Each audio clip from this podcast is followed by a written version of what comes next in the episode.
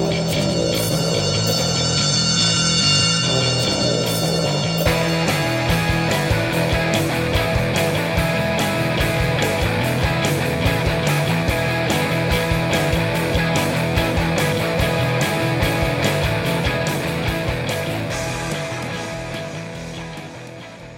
This is Steve from Retroman Blog, and welcome to our latest um, edition of Retro Sonic Podcast. This is the fourth episode of our Lockdown Lowdown specials, where I invite in some of my musician pals to um, a little bit of a soundtrack of their lives, desert island disc thing to sort of keep us entertained during this lockdown. And I hope you enjoyed our first three episodes. And I thought I'd um, get in the Jack Cades or Mike and Elsa from the Jack Cades today because um, mainly because they just released a fantastic album, Perfect View, which is a um, great record. And so, uh, welcome, Mike and Elsa. Hello. Hello. Good to see you. Good to Yeah, see good you. to see you again um, after such a long while without any gigs or events to go to. Um, Yeah. Because Hipsville and Beatwave have unfortunately had to be cancelled, so it's where I normally bump into you. Yeah, we would have been there at both, wouldn't we? Yeah, we would have been there. Yeah. Ah, such a shame, but unfortunately, there's not much that we can do about it. Yeah. So, uh, you've been keeping busy during lockdown. I noticed um, you've been um, sort of doing some online um, videos and performances as well, and some cover versions with the band. Um, yeah, yeah, yeah. Well, we've had to uh, come up with some ideas to just keep it going, really. So uh, it's just uh, Mike and me because we live together. So we're quite lucky, actually, that we've got that going. But, um, so we've done little um, Facebook uh, live uh, streaming events, uh, but we've done sort of fifty percent, you know, originals and fifty percent covers, which was great because it keeps you going and. Um, yeah, Close as you can get to a to a gig at the moment. Yeah, that's Yeah. yeah. We um we've also been asked by uh, Rob Bailey for New Untouchables to uh, uh, do a little lockdown recording. So we've been able to do that with Alex and Maul uh, at a distance. We've recorded um, the Remains once before. We recorded the Dovers as well, cover of the Dovers. And that's Um, with the full band, that's with the full band. recording so- individually, yeah. Yeah. and yeah, putting it all together, which has turned out quite well in the end. Yeah, yeah, it's good fun. Keeps us Right. busy. Well, we've seen the videos, and uh, people can check them out on your Facebook pages. And are they going to be released? You know, any studio versions going to be released uh, on, online, or is it just for the live live show? We'll, we'll no doubt we'll we'll put them we'll put them online on on Bandcamp soon enough. Um, then whether we do anything more than that with them, like doing a single or, or something like that, um, yeah, we're not sure yet. Have to have to have a think about it. But there's ob- like I was saying, it's it sounds a hell of a lot better than any of us thought it would sound recording individually. So yeah, so it's turned out well. Yeah. Well, I suppose it helps having a drummer in Mould that uh, has his own studio. Yes, definitely. Yeah. Um, I mean, that really helped the sound of the drums, which is very important because, you know, if a drummer was trying to record with a shitty microphone, then it wouldn't sound so good. So we're very lucky. Yeah. Oh, that's great. so, what I thought I'd do, we'd um, before we get onto your own music, let's find out a little bit about your own musical journey. So, um, tell me about the very first musical memories and the first thing you can remember as a kid um, that sort of turned you on to music. Mike? Uh, mine would have been um, as I was a kid. I have a vague recollection of stepping into my parents' kitchen and um, they were playing James Brown. It was either on the radio or they were actually playing it. But upon hearing that, I just proceeded to dance like a lunatic all over the floor and just yeah, just really, just absolutely loved it and just went nuts over the sound of it. Um, which it still does the very same thing to this day. Yeah, it does. As something Elsa can everyone. vouch for it, yeah. How can you not dance to James Brown? yeah, you got no soul. You can't, you know, you're not going to move James Brown. so, how, how old would you have been then? Um, I would have been maybe seven years old, something like that. I'm something around that age, yeah. So, it just had an, a physical effect on you straight away. You just wanted to dance. Just Yeah, yeah, it still does the, the exact same thing now. If we're out and somebody's puts James Brown on, uh, you, you can't control yourself.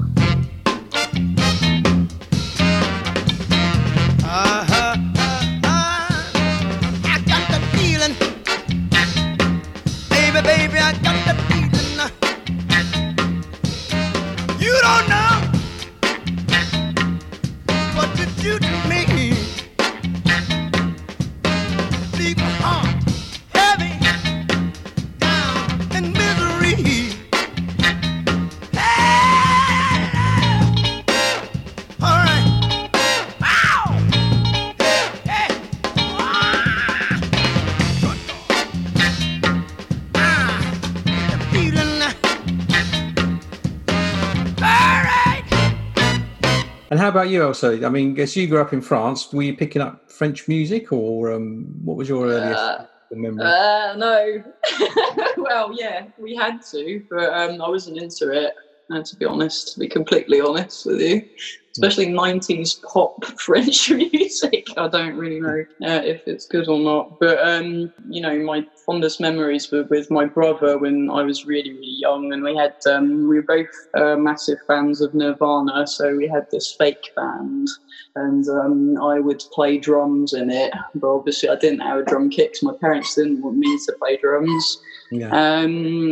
And so they um, they put me in the, on the piano instead. Um, but uh, yeah, I, I would say that was a, a really um, good memory for me. Just yeah, messing about to Nirvana or just jumping around to Nirvana with my brother and To an early tribute band.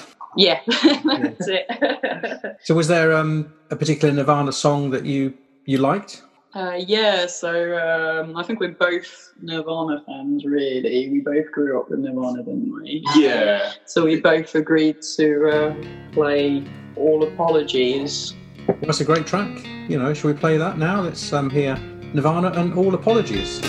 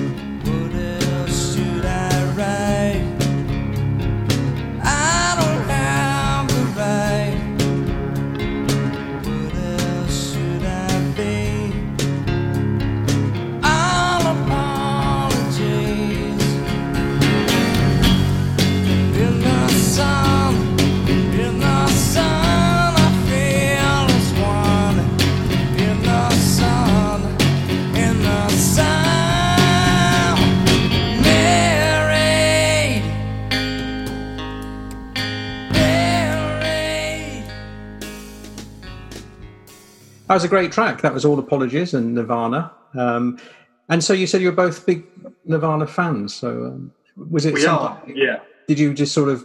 I mean, they were big at the time. Was was it just you heard about them on the when on the radio, or had you heard about them before they became famous? Uh, well, for, for me, it would have been when they were famous. I was pretty young when they were.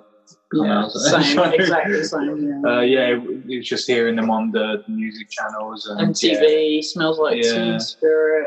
Yeah, it's, it was a great track, and you're making me feel very old now. You know. So what was the first records that you bought with your own pocket money? I mean, we were saying this um, in our earlier chat that, um, of course, you, you know, this is a great thing about getting some younger people in that you didn't really buy vinyl, you didn't go out and buy singles because you were brought up with the CD generation, I suppose, weren't you? So yeah, It was. It was CDs. So um, yeah, well, but what happened for me was we had you know a CD shop. Well, it was actually called Andy's Records, which was misleading because it was just full of CDs. I don't remember seeing any records in there. Um, that was the shop in my hometown. Um, it's not there anymore. And yeah, basically after school, we'd all go there and just have a browse through all the CDs and you know, if, if one of us has saved up enough pocket money, we'd, we'd buy a CD, or sometimes we'd pool all our, you know, lunch money together and get something. Um, so my first CD I would have bought would have been from there, um, but I can't recall exactly what it was. But I've got a feeling it was either The Offspring or Cypress Hill or possibly Rage Against the Machine. Um, those three spring to mind. Really, they were quite big when I was growing up, and yeah, I was really into really into all of them. And what about you, Elsa? What was the? I mean, were you the same? Were you sort of into CDs and that at the time, or Yeah, yeah, well, yeah, definitely. Um, and uh, my parents, even my parents didn't have a record player at the time. They must have got rid of it. Um, and my parents aren't very musical, so.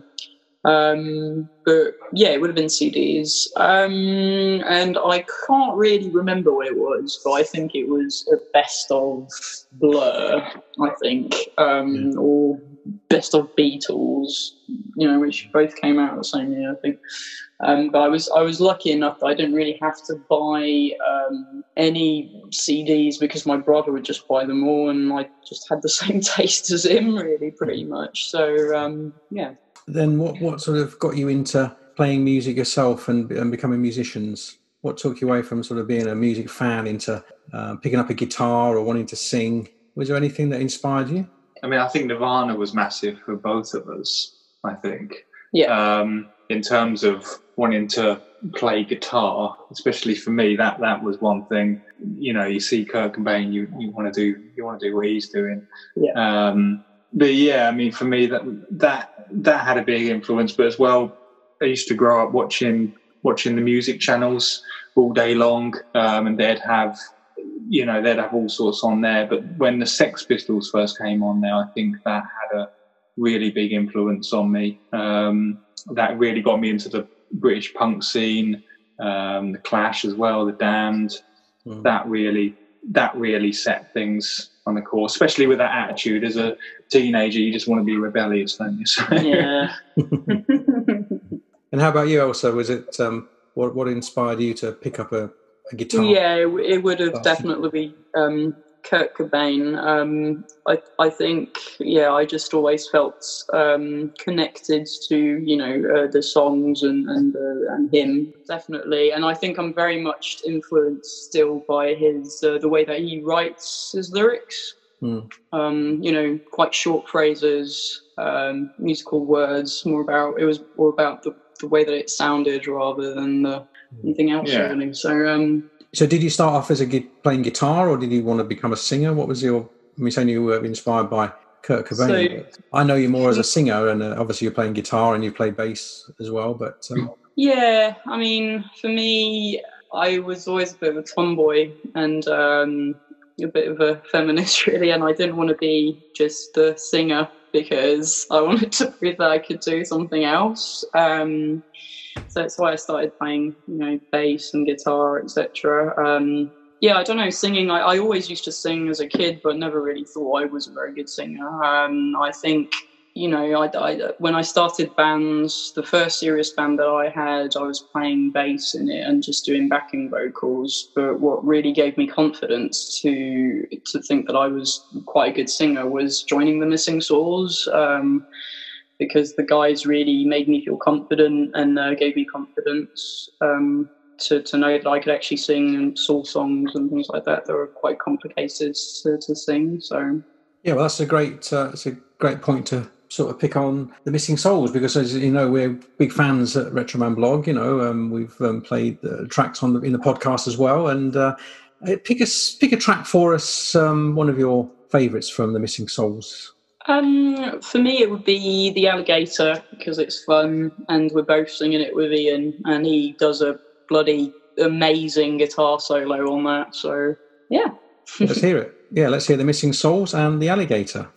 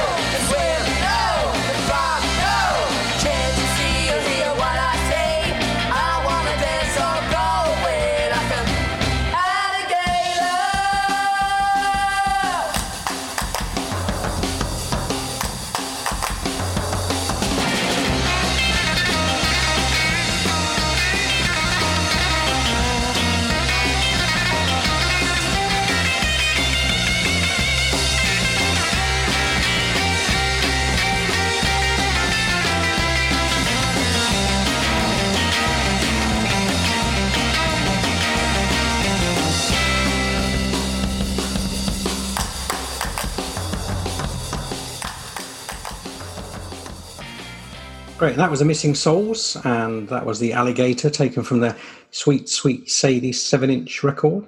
So tell us a little bit about the Missing Souls, Elsa.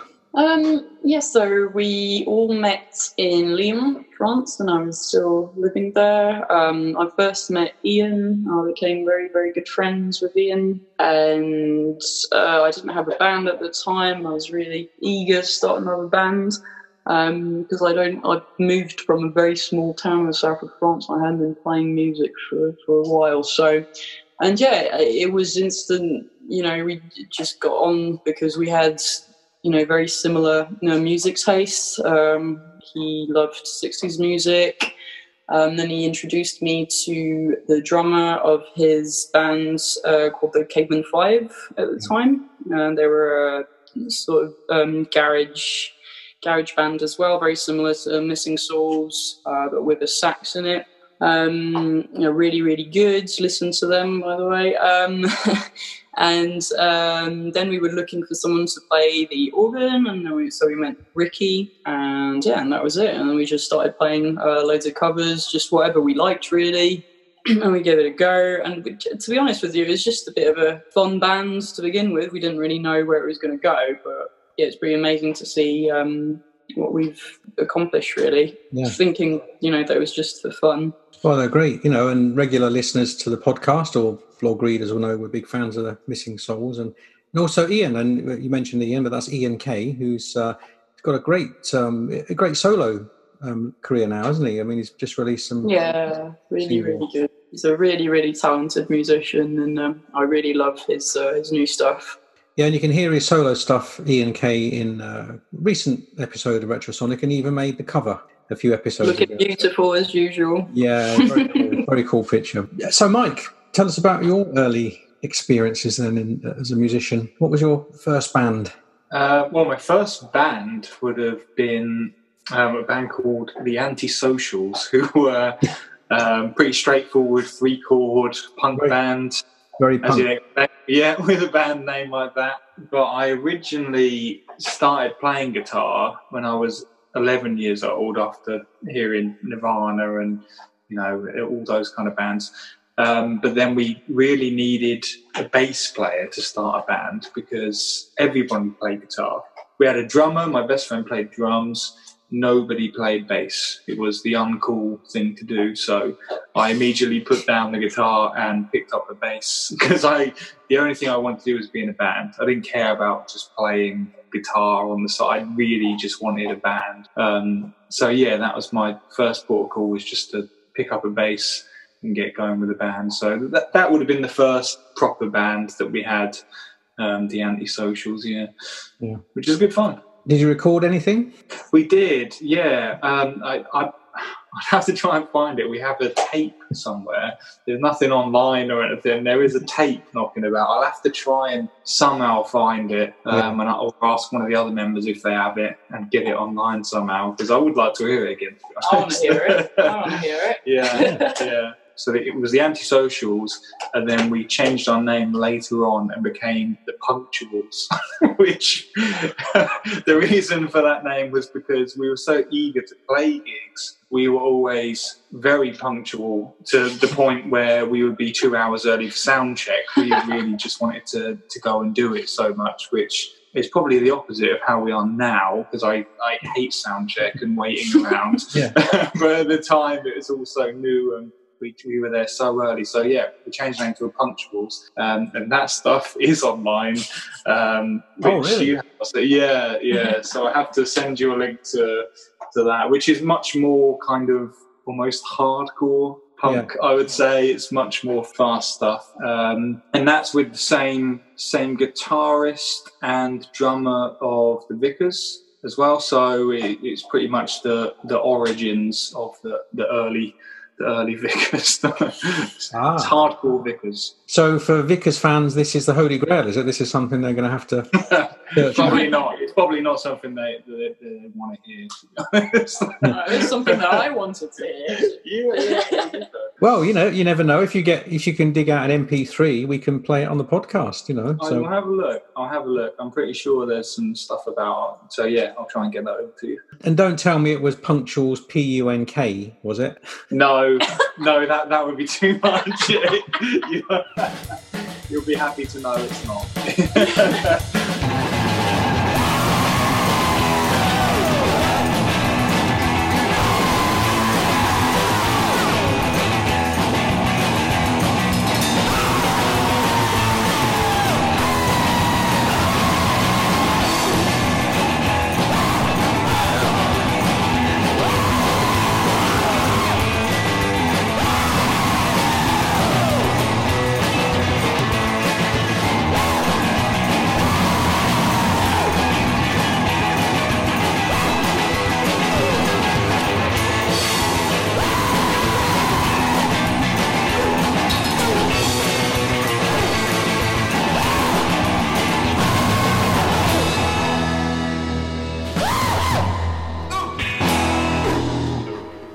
Think the the first Vickers thing we did is is pretty straight up punk. Really, it's more. Then after that, maybe the second one is much more kind of garage focused. But I think in terms of that, for me, um, uh, Billy Childish was a massive influence at, at, at that age. For you know when we were doing that kind of stuff, which you can probably hear on on the records. And can I just say he's got a self-made Billy Childish tattoo on his thigh. Thanks for that. Yeah. Oh, really? well, I had to say it. So Oh, this that's was one great. night when we were very drunk and far too young to be drinking, and we all decided to do self-made tattoos with nail polish and a needle. and for some Yeah, I reason, think I've got- stayed. Yeah, I've got a couple as well. Something Oh, yeah. childish. It, it, it works for some reason, yeah. But Yeah. my, I mean, yeah, I, I was I was pretty obsessed with him for a while when I got when I got there, and the guitarist in the Vickers at the time, he was also very much into him, and, and we were all doing our own little thing, carving away at our legs and oh. arms or whatever. Yeah, not very nice. And I look over to him, to Marcus, and I see he is scratched in his leg, bottom of his leg. He is scratched like not. I just had BC. You know, I didn't want to go too far. He scratched childish in Oh, no. massive, massive letters in his leg. I look over, his legs just covered in blood. I'm like, what the fuck are you doing, man? I was quite concerned for him at the time. I assume that one's still there on him. I'm not sure. Oh dear. You might turn up on one of those programs, those tattoo fixers programs one day. You know. yeah, yeah, Yeah. you might do. Oh, that's, a, that's a good. That's a nice little exclusive there. A little bit of uh, gossip, and I, I didn't know about that. Um, Yeah, thanks, There Els. you go. I'll have to get my mate Paul Slattery to tell, or Ian Damage from Damage Goods to tell Billy. He might, he might, um, he might do a little drawing. You can get it sort of etched in properly, you know. yeah, maybe, maybe, yeah. So tell us, um, let's pick out um, a, a Vickers track for us, and, and uh, one of your favourites. um, I'll pick one off the second album. Um, one I really like is uh, The Beat.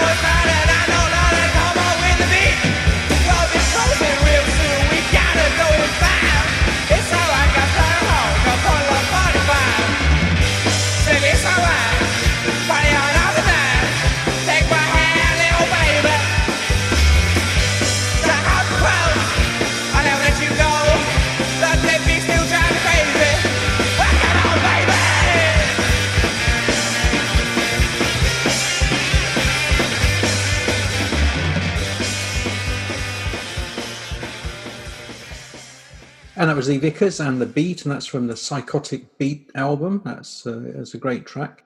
So after the Vickers, um, you went on to form the Baron Four. Yeah. So tell us a little bit about the, the Baron Four, because that was another great live band. You're still doing, aren't you? You're still you're still Yeah, still still playing. We've had um I mean when we first got together it was probably only me in the original lineup. I think we've changed a bit since then. But now since we've got Mole on the drums, um, you know, Joe in and we've recently got Kev on guitar, now the lineup is, you know, definitely how it's supposed to be, I feel. It's very com- we're all best mates and yeah, yeah, absolutely love playing with those guys. So yeah, it's a great band to be in. We all just, you know, it is what music should be, and we're all just having fun playing playing music that we love. To be honest with you, so yeah, yeah, it's good fun. Well, obviously, you know, again, we've been big fans of the, the Baron Four at Retroman blog. So uh, you chose a song which I, I had to admit I hadn't, I didn't have in my catalogue. I was a bit, a bit naughty. I missed this. It was, it was a song, and I'm glad you told me because I went, I, I bought it straight away because I it slipped my mind. And and what have you gone for? Well, it's the most recent release that we've done. Um, so it's Shut Your Mind, and it's on single now.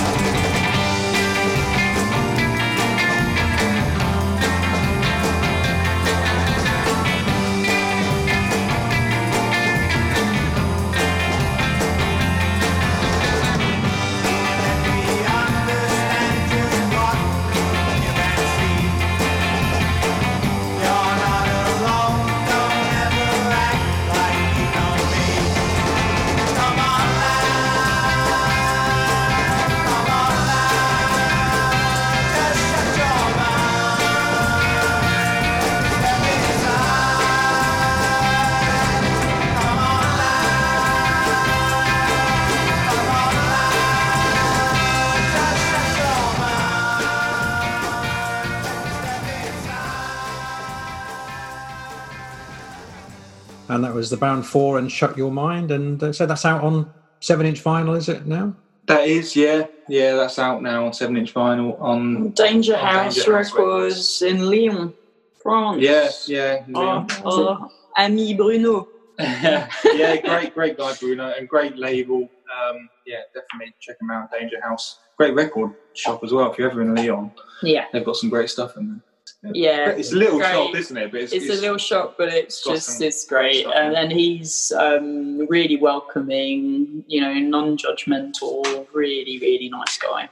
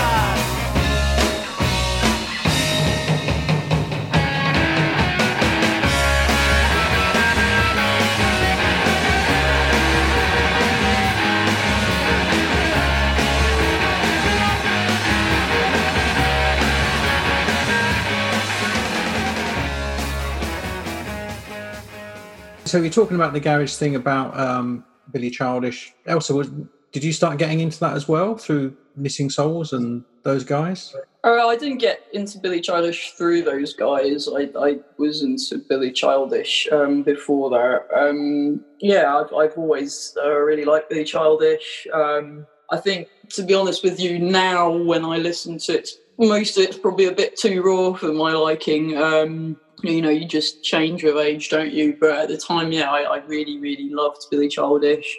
Um, really liked the milkshakes. Uh, you know, and it it's funny because um, when I first met the Masonics, when I first met Mickey, and you know, it was I was pretty ridiculous because I'm not often impressed. Like, well, at least I don't want to show that I'm really, you know, uh, impressed by anyone. But um, I, I, yeah, it was when I met them. Uh, it was in Barcelona and with the Masonics when I first met Mickey. Um, and I think I got really, really drunk because I was so shy because I was thinking, you know, oh my god, I'm actually talking to me, you know. um, so yeah, they, they were a big influence for me as well. That links in nicely to one of your song choices. Um, you, you picked a Masonics track. That was because you asked um, if I'd ever shared a bill with Musical Heroes. Hmm. And uh, but I think yeah, uh, funnily enough, even though I knew Mickey and John and Bruce uh, when I played uh, with the Missing Souls at Garageville weekend in Hamburg, uh, I was sharing the the stage with them, and I just thought, oh my god, you know, I just felt really shy, you know, and I thought they're think that we sound like shit, jeez. and uh, yeah, they actually really liked it, and they were really nice, and they're lovely people, as you know. Yeah. Love Mick- Mick- And Mickey Hampshire should, I think, definitely get you know as much credit as Billy does. Definitely, now, I think he should get his more credit. songwriting is uh, just amazing. He was a massive influence on me growing up as well, and Yeah. Mm. yeah, I, I I feel that he's kind of slipped into the background a lot more, and Billy's really up there. But Mickey's singing as well, vocally, he's got a beautiful voice, Absolutely. and yeah, songwriting is just yeah, he's Yeah. garage king, really. Lovely man as well, very humble. Yeah, it's great. And then, of course, they were Mickey and the Milkshakes originally, weren't they? It was pretty much. Yeah. Yeah. Yeah. Yeah. It's, it's interesting because I think, as I said, we are there's a slight generation gap between us. You know, not that much. I'd hasten to add, but because for me, it was getting into the milkshakes when they were around in, in the early 80s and mid 80s and that Yeah. what got me into the sort of garagey scene you know where where people strangely enough that are still going like graham day billy childish all those great bands that i saw back in the the clarendon and the, and the club foot in hammersmith and places like that um this, that got me into the sort of garage punk scene you know back in i said back in the mid 80s and, and it's nice to see that you're still being affected by them uh, you know Definitely. Yeah, yeah. Even now, I mean, the, the Milkshake's one of my favourite bands. Even now, I mean, you know, I would have loved to have seen them back in the day. Definitely, they would have been in my top Yeah, five definitely. one, Same. once of, Same. of live band. You know, Yeah. uh, unfortunately, never got to. pick us a masonics track then Yeah, so um, I've picked my uh, favourite, which is When You Cry at Night.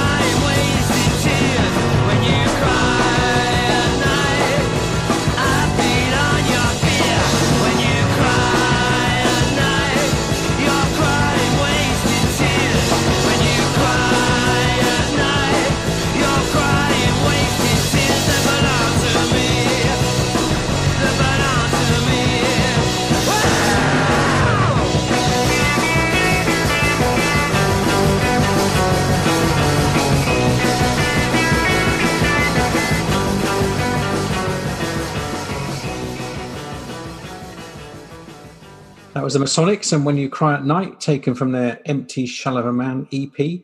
So, I mean, so you were starstruck then, Elsa. You haven't got a Mickey tattoo, have you? no, no, not yet. Who knows? So I understand that you had some special guests at your wedding party then. Yes, yeah, yeah. I was going to say we asked them to play at our wedding party as well at Nambucca in London. That was pretty good. We had the Fanes as well. Wow. Pretty good line. Yeah. Yeah, Mike's good friends from Sardinia, the Hangy Five. That was a Oh, good yeah. night. Yeah. Yeah. that was a good night. Yeah, saw them at Beatwave. They're they're great. yeah, Yeah, lovely. really people. nice guys as Yeah, well. lovely people. So that's pretty memorable, isn't it, to have the have them playing at your wedding? Um, any any sort of really good live events you've been to over the years that have stood out? Um, a recent live gig, um, nothing to do with ours, but at least recent live gig that I really enjoyed was um, last year we went to see Brian Jonestown Massacre, and it's actually the first time I've seen them, even though I've been a massive fan for a lot for a long time. Um, just never got around to seeing them, but they were just absolutely brilliant. Even to this day, they were just fantastic. Played all the all the amazing songs and yeah it was quite a small venue as well which just made it so much better the sound was just Mm. spot on um, yeah seeing them in a small venue was just yeah just absolutely brilliant they sounded so good Yeah, and I, I can sense sometimes recently a little bit of a Brian Jonestown massacre influence creeping into your music. Am I, am I right Yeah. there? I'd say it probably does creep in, even if you know not intending to. Yeah, they yeah. are yeah, massive influence. Um, yeah, they're, they're they're one of the bands I, I listen to very regularly, and yeah, obviously they've got so much material out there. Um, yeah, just an absolutely brilliant band. Yeah, they they are a great live band. I love them. You know, I've seen them a lot now, and they're, they're, I don't know. They get the people were going to see them expecting a fight and expecting a Anton to lose. Expecting, yeah. when they get going, when they play, when he's in the mood, they're they're really they're, they're so in, in the zone, aren't they? You know, and they just create this fantastic atmosphere. You know, and uh, Yeah, and they don't have that. Um, yeah, I do think people go and expect to see Dig, you know, the documentary live on stage, which isn't going to happen. I think they probably don't like that documentary for what they were, even though it's the best documentary ever made. It, is, isn't it? It's, Um, it's, it's, it's the best. so There's so many great lines. It's like Spinal Tap. and- Yeah. It really is. It mean, my favourite one is is when he when he's he's sitting outside the venue and the and the director Yeah. comes around. He's got blood on him, and he's and she's saying, "Are you hurt? Are you hurt? Where's the blood from?" And he, he's saying, "From Yeah. faces." you broke my sitar, motherfucker. yeah, They're very lucky to have the uh, best tambourine man in the business. Oh, for all these years. I mean, Sure. he, what, what a dream! Like He's Yo. brilliant. every band dreams of having a tambourine player who's happy to do that. Timing impeccable. I mean, yeah, absolutely. Doesn't brilliant. moan that he's just doing that. He's just happy to do It's, that. it is. well, he was always this. I mean, Joel was always this sort of beacon of calm whenever all this chaos was going around. Yeah. Yeah. You know, having a fag on the stage, looking at his tambourine. He's he's a genius. He's made the tambourine into like a fantastic, cool instrument, hasn't he? You know. yeah That's what made yes, them yeah. so great when all the fighting's going on. He's there just. You know, ju- just joking around. Yeah. It just lightens everything up, everyone up. Yeah. And yeah, I mean, obviously he was in it, just you know, going on tour, doing drugs, drinking, having a great time, and you can see that in him. but to still be doing it now, I think, yeah, Yeah. Well, I'm a, I'm a massive fan, as, as, as you know, of Brian Jonestown, and um, you picked a good choice uh, of your pick of a Brian Jonestown song. This is one of my favourites. So, what have you gone for? Um, I've gone for Vacuum Boots, which I believe is off Take It From the Man, which is a great album.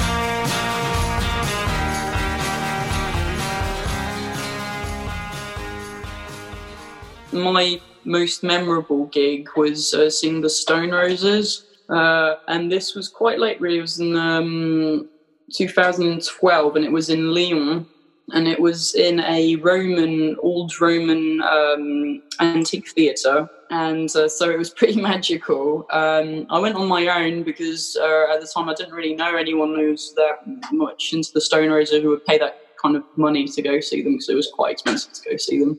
So it's a special experience when you go on your own as well and you love a band that much. Um, and they were just amazing, and um, it was great because uh, when they played "This Is the One," um, Eric Cantona came on stage. Oh, really? He was actually touring with them, so Doesn't get much better than that. it was No, just think- really weird, really surreal, unexpected. It was quite quite funny, and yeah, they were they were really good. And I yeah, I, I absolutely love the Stone Roses. So uh, yeah, It's nice to play something a bit different on the podcast. Elsa, what Stone Roses song have you gone for? uh, what the world is waiting for.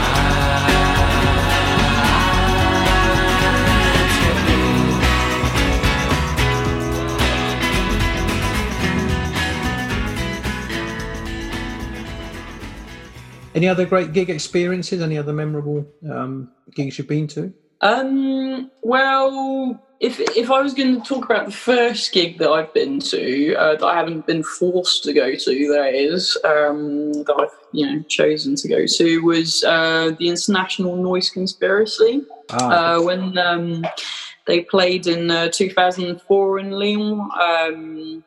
It was quite a small venue. It was great, and I, I just loved that band. Uh, I, I love them because well, I was a Refused fan before, uh, which was uh, Dennis Lyxzén's, uh, so the singer, the frontman of the International Noise Conspiracies band before that.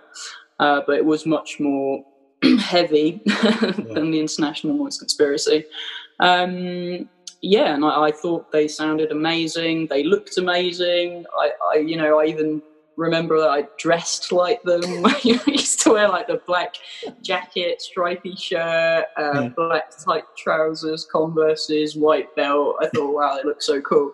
um, and at the time, I was really into Scandinavian bands. So I really liked, um, obviously, the Hives, uh, Division of Laura Lee as well. Hmm. Um, yeah, so uh, that's it. And I, I have picked a track uh, from the International Noise Conspiracy. Um, go for it. so it's called Smash It Up.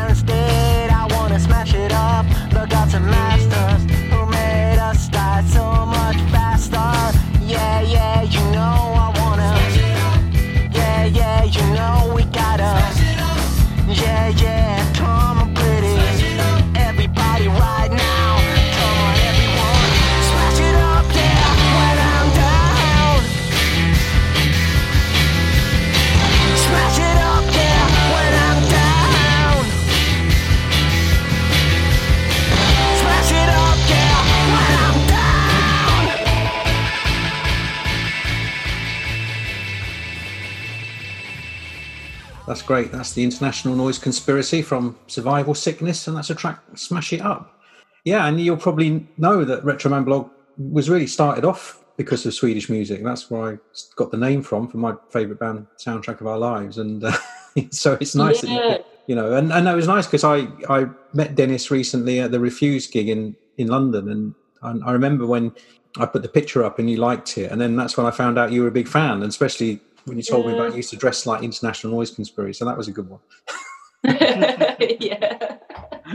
We'll put a picture, get- send us a picture of yeah, I'll you try like and find one actually. I think I do have one where I'm pretty. Yeah, I've got exactly the same clothes on. But it's interesting when you're talking about memorable gigs because I think those Swedish bands at the time, which is when I saw Soundtrack of Our Lives, they were so great live. It was hard to put into words. And, and Hives and International Noise Conspiracy, I, I hadn't seen anything like that, you know, for, for, for Mhm. years, going back to like the uh, early days of seeing bands. You know, I don't know if it's because Yeah. the music scene in England was maybe a lot of shoegazy stuff. I don't know, or it was all college sort of type bands, but they were so exciting live, weren't they? International Noise Conspiracy. They were, yeah, really, really exciting, really good live. Yeah.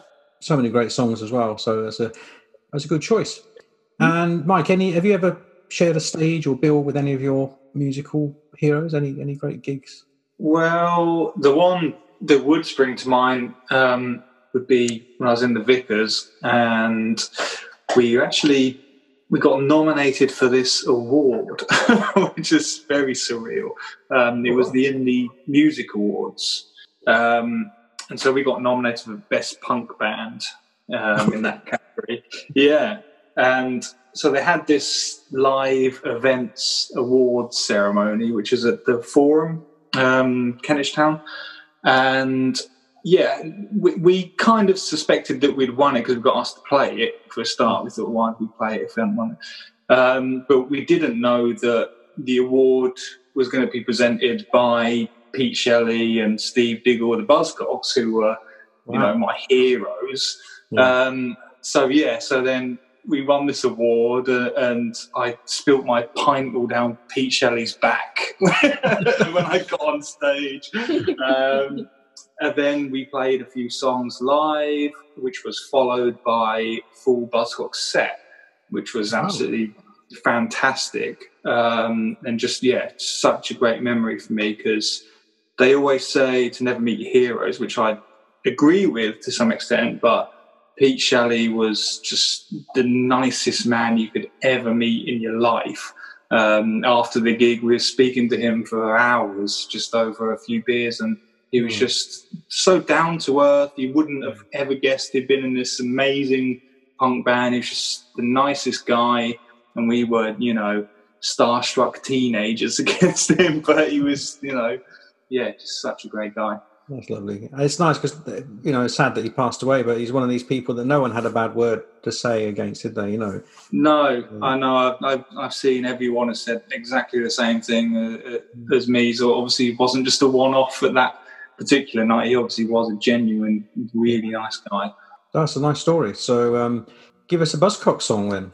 Um, I think we'll have to go for "Times Up" off the Spiral Scratch E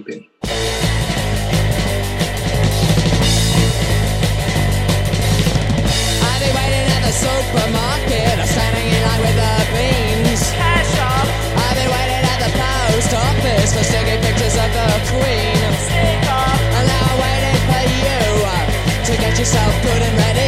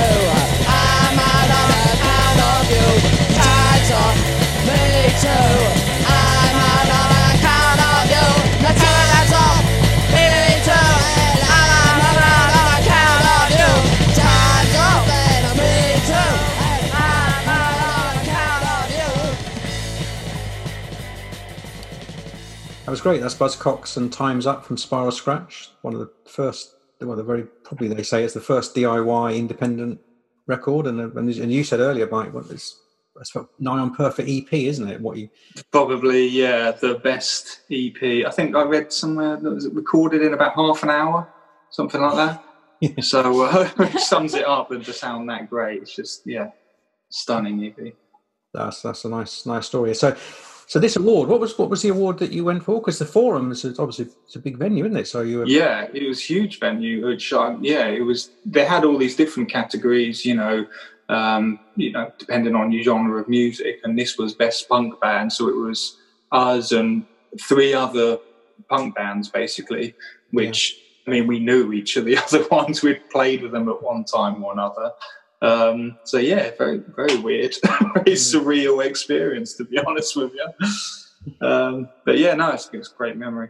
So also let's um, go back to some of your records. Um, tell us about how I know you're saying you you grew up with CDs and probably downloads more than people old gits like me with albums. When you know we've got this thing, we have to play an album from start to finish, and you've got the Mhm. cover art and all that. So probably different, but I don't I mean, obviously you've you've probably picked up on a lot of music along the way now, and, and any great albums. I mean, I have this thing where an album should be from the production to the cover art to the sequencing. It's very difficult to get it right, isn't it? And um, Yeah. examples of albums that you would consider a, a, a great album.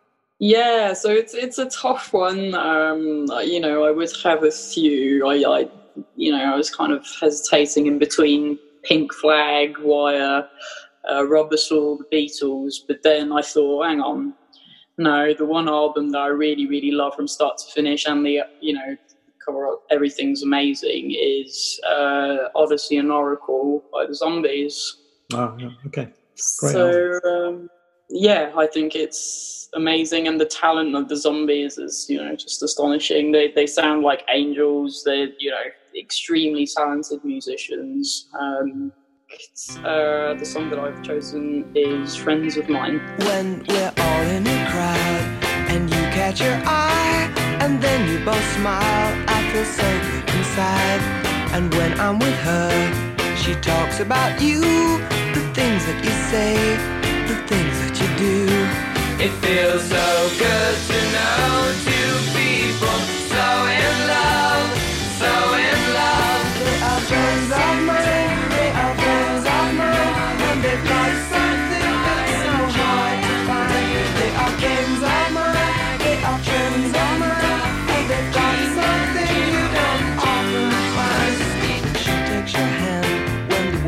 the outside. That's something to see that's nothing to hide. And when I feel bad when people disappoint me that's when I need you to to help me believe. It feels so good to know two people so in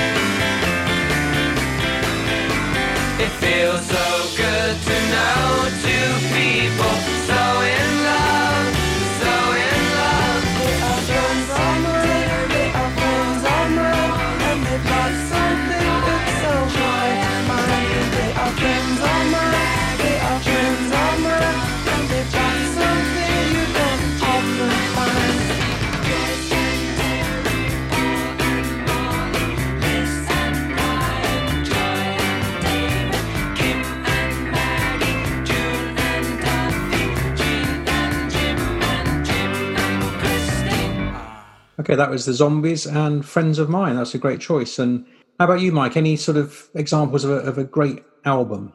Um, well, in terms of faultless, no fillers um, on the album, I'd probably say Rubber Soul by the Beatles stands out. Yeah. Um, just in general, the production, every single song is a is a hit. Hmm. Um, yeah, just one of my all time favorite albums. When I call up. Your line's engaged. I have had enough. So act your age. We have lost the time that was so hard to find. And I will lose.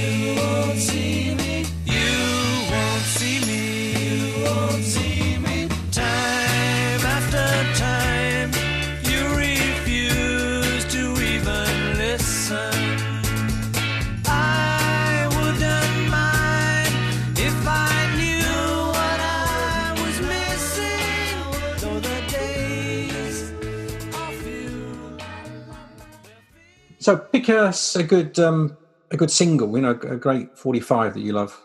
Um, seven inch, probably go for the Squires. Um, going all the way, um, simply because, well, A, I recently bought it, so I'm happy about that. And both sides are just, both sides are A sides, in my opinion. They're both as good as each other. They're both just fantastic songs. Um, but we will go for the A side on this, which is going all the way.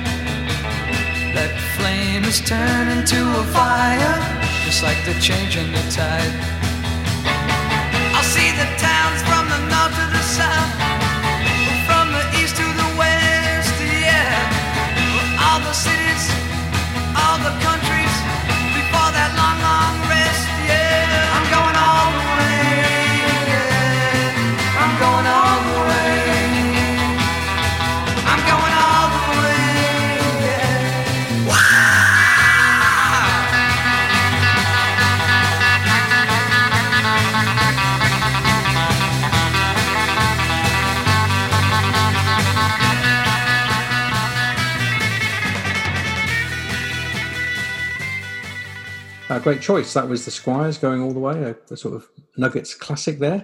Yeah, so I asked you to pick another few tracks um, just to get an idea of uh, your musical tastes, and, and this was an intriguing one because this reminded me of a movie that I haven't seen yet and I keep meaning to watch, and this is the uh, Searching for Sugarman, which is the story of Rodriguez, and um, you picked a track of his. So tell me about this, Elsa, why you picked this one. Yeah, um, just simply because I've watched the documentary and I was really uh, touched by the guy. Um, a lot of people say that he's, you know, trying too hard to be Bob Dylan, but I don't think so. I think he's really got his own thing going on. He might have been influenced by Bob Dylan, but um, yeah, I just completely fell in love with the music and the songwriting and his lyrics and the type of person that he was. Um, so that's why I just uh, wanted to play a song by him, and um, I picked "I'll Slip Away."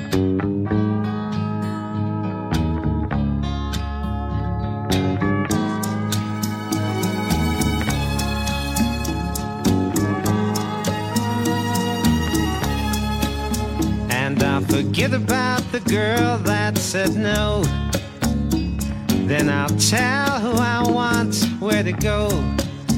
And I'll forget about your lies and deceit. And your attempts to be so discreet. Maybe today,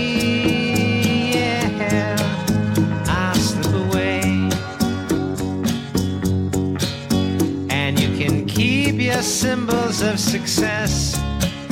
Then I pursue my own happiness, and you can keep your clocks and routines. Then I go mend all my shattered dreams. maybe today.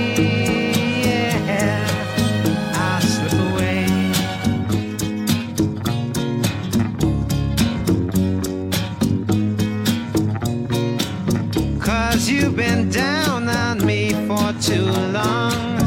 And for too long, I just put you on. Now I'm tired of lying. And I'm sick of trying. Cause I'm losing who I really am.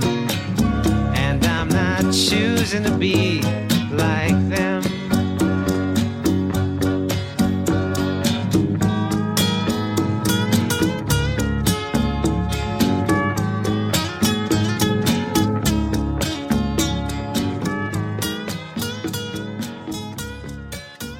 them. That was a great track. I'll Slip Away by Rodriguez from the Searching for Sugarman soundtrack. And um, yeah, I, I'm definitely going to watch that over the weekend. I think it's, uh, it's, it's, it's a really beautiful song, isn't it? You know, it's, it's sort of folky, but li- nice little Latin undercurrent to it. We love it.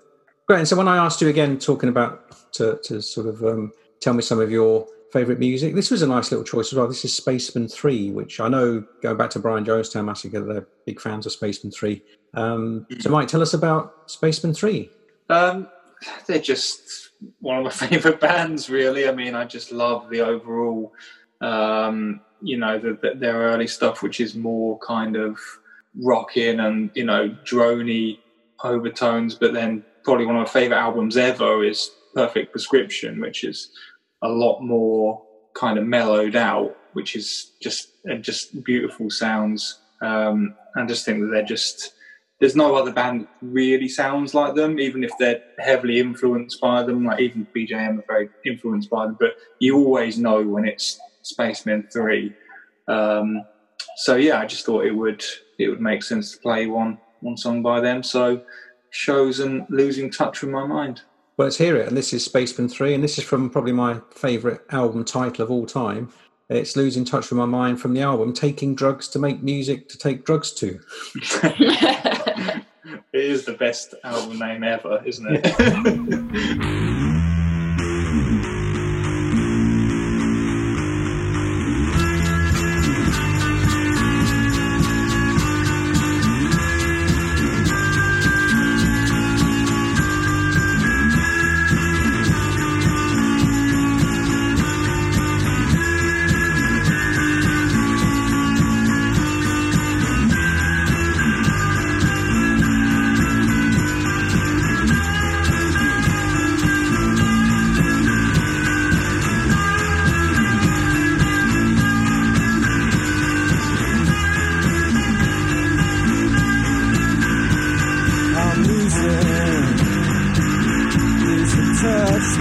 with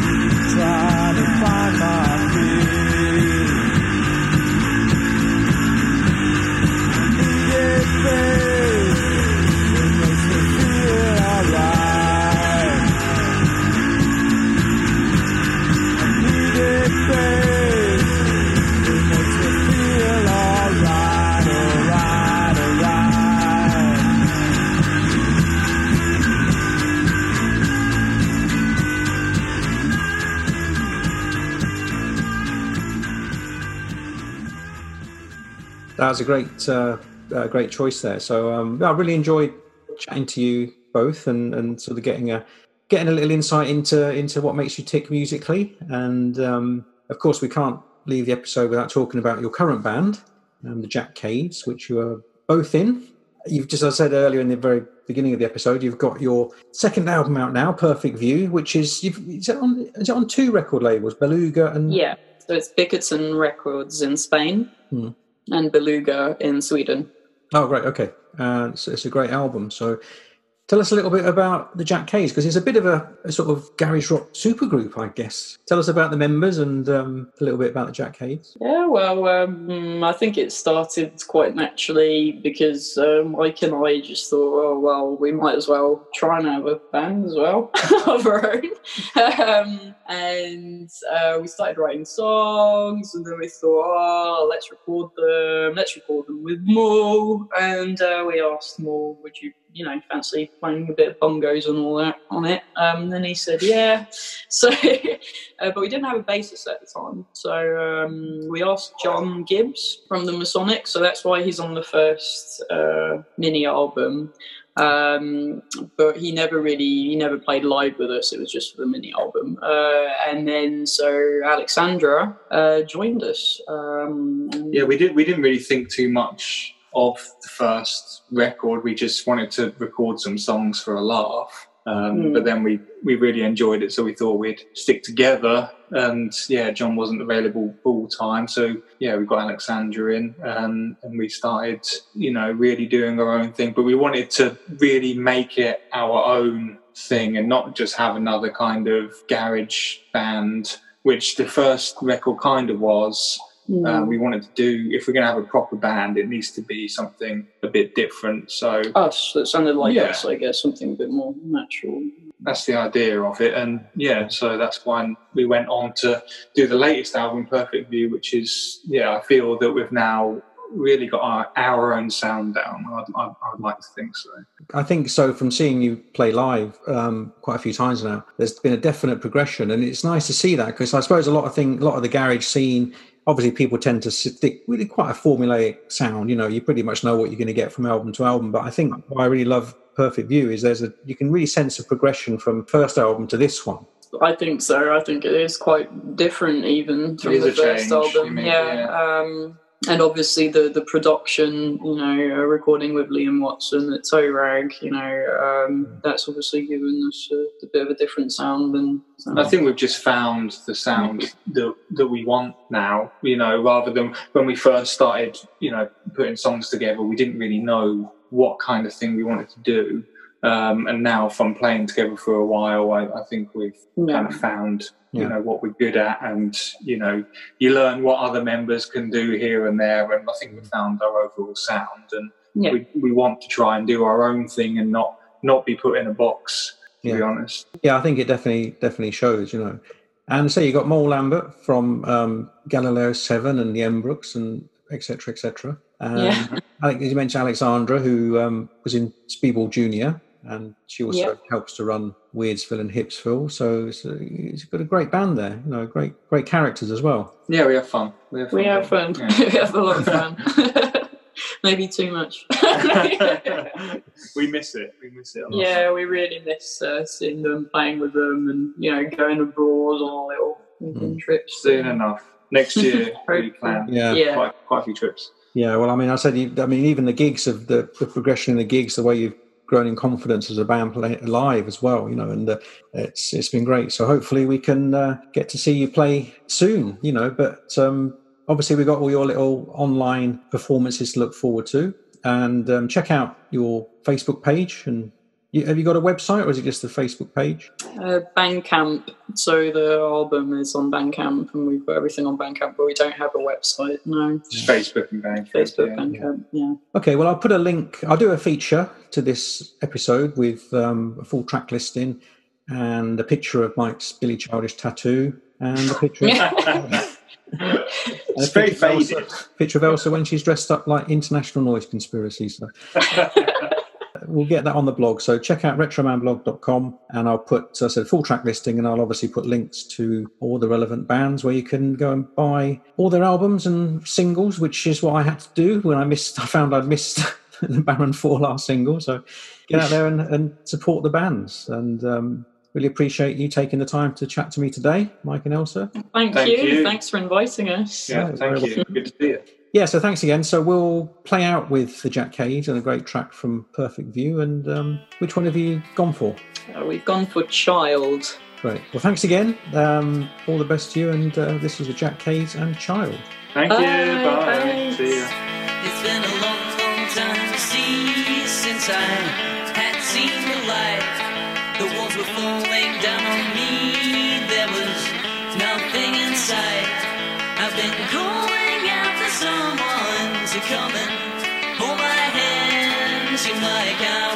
Was one, but now I just can't touch the land.